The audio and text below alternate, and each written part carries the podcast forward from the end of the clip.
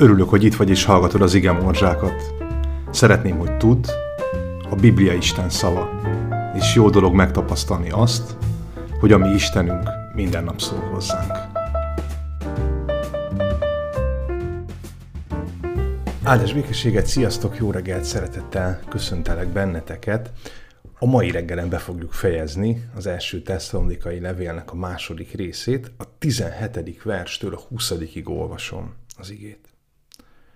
Mi pedig testvéreim, miután külsőleg, de nem szívünkben, egy rövid időre elszakadtunk tőletek, annál nagyobb vágyódással törekedtünk arra, hogy ismét lássunk titeket. Ezért el akartunk menni hozzátok, én, Pál nem is egyszer, de megakadályodott minket a sátán. Ki is volna a mi reménységünk vagy örömünk, koronánk és dicsőségünk, hanem ti, ami Urunk Jézus Krisztus színe előtt az ő eljövetelekor. Bizony, ti vagytok a mi dicsőségünk és örömünk.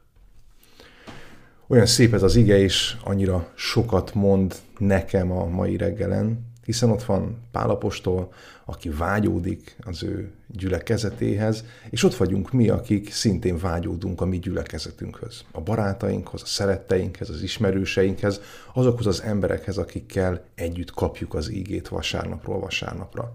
Pálapostolt a sátán akadályozta meg abban, hogy eljusson a gyülekezetbe, minket most jelen pillanatban a koronavírus tart távol az Isten házától, a gyülekezeti közösségtől. De olyan jó tudni, hogy annak ellenére, hogy Pál nincs ott, van eszköz és van mód arra, hogy kommunikáljon a gyülekezettel. Hogyha egy kicsit végig gondoljuk mai modern szemszögből Pálapostolnak a leveleit, akkor felfoghatjuk őket úgy is, mintha Pál e-mailt írt volna a gyülekezeteinek, a kora csúcs technikáját használta a kommunikációra és olyan jó, hogy ezt most mi is használhatjuk. Ti ezt a, ezt a áhítatot nézhetitek, hallgathatjátok podcastként, és hogyha felmentek a Facebookotokra, akkor meg annyi lelkész ismerősnek és barátnak meg lehet hallgatni az ige hirdetését. Legyünk ezért hálásak, hiszen az Úristen utat készít mindenhol és mindenkor.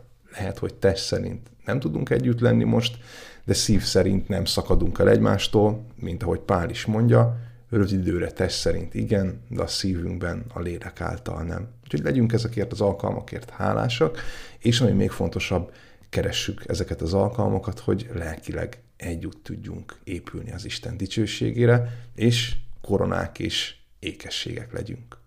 Amen. Isten áldjon benneteket, áldás békességet, és szép napot kívánok. Sziasztok!